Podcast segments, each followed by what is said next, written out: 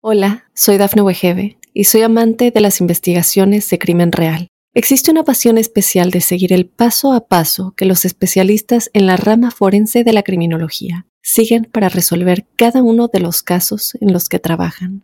Si tú, como yo, eres una de las personas que encuentran fascinante escuchar este tipo de investigaciones, te invito a escuchar el podcast Trazos Criminales con la experta en perfilación criminal, Laura Quiñones Orquiza en tu plataforma de audio favorita.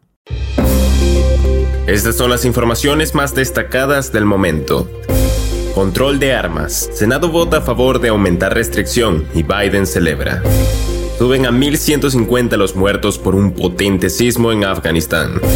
Advierten de tormentas severas con poderosos vientos y granizo destructivo en región de Estados Unidos. Tiroteo en estación de servicio deja múltiples heridos y saldo mortal. Hola, ¿qué tal amigos y amigas de Mundo Now? Les saluda Santiago Guevara dándoles una cordial bienvenida. De inmediato comenzamos con las informaciones.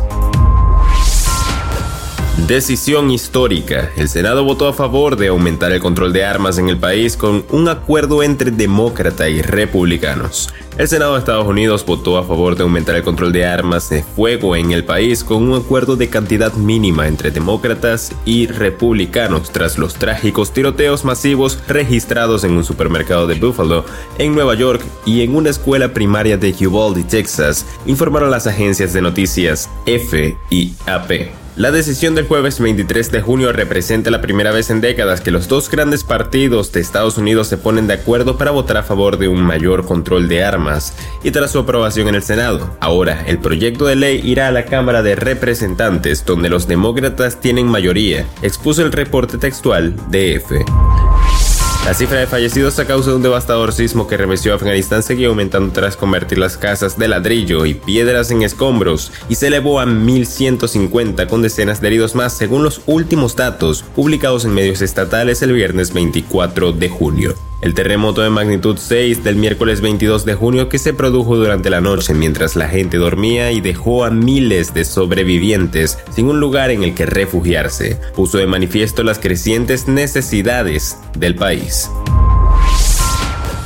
La amenaza de tormentas eléctricas fuertes y severas continuará durante el fin de semana desde las llanuras hasta el medio oeste de Estados Unidos, ya que un sistema se está gestando sobre el corazón del país y comenzará a azotar a partir de las próximas horas, reportó Fox Weather. Se espera que haya mucha inestabilidad en los estados del centro norte este viernes 26 de junio, lo que probablemente alimentará una amenaza de tiempo severo más organizada que las tormentas ampliamente dispersas ocurridas el jueves, acotó el informe del referido medio especializado en clima.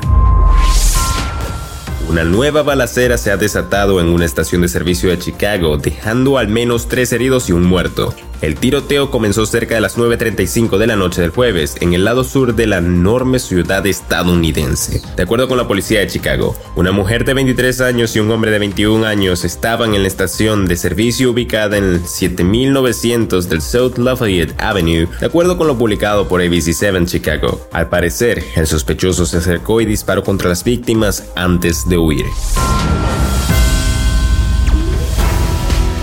Bien amigos, de esta forma ponemos punto final a esta emisión de Mundo Now. Les ha informado Santiago Guevara recordándoles que en Mundo Now estamos a tan solo un clic de la información. Hola, soy Dafne Wegebe y soy amante de las investigaciones de crimen real. Existe una pasión especial de seguir el paso a paso que los especialistas en la rama forense de la criminología siguen para resolver cada uno de los casos en los que trabajan. Si tú, como yo, eres una de las personas que encuentran fascinante escuchar este tipo de investigaciones, te invito a escuchar el podcast Trazos Criminales con la experta en perfilación criminal, Laura Quiñones Orquiza, en tu plataforma de audio favorita.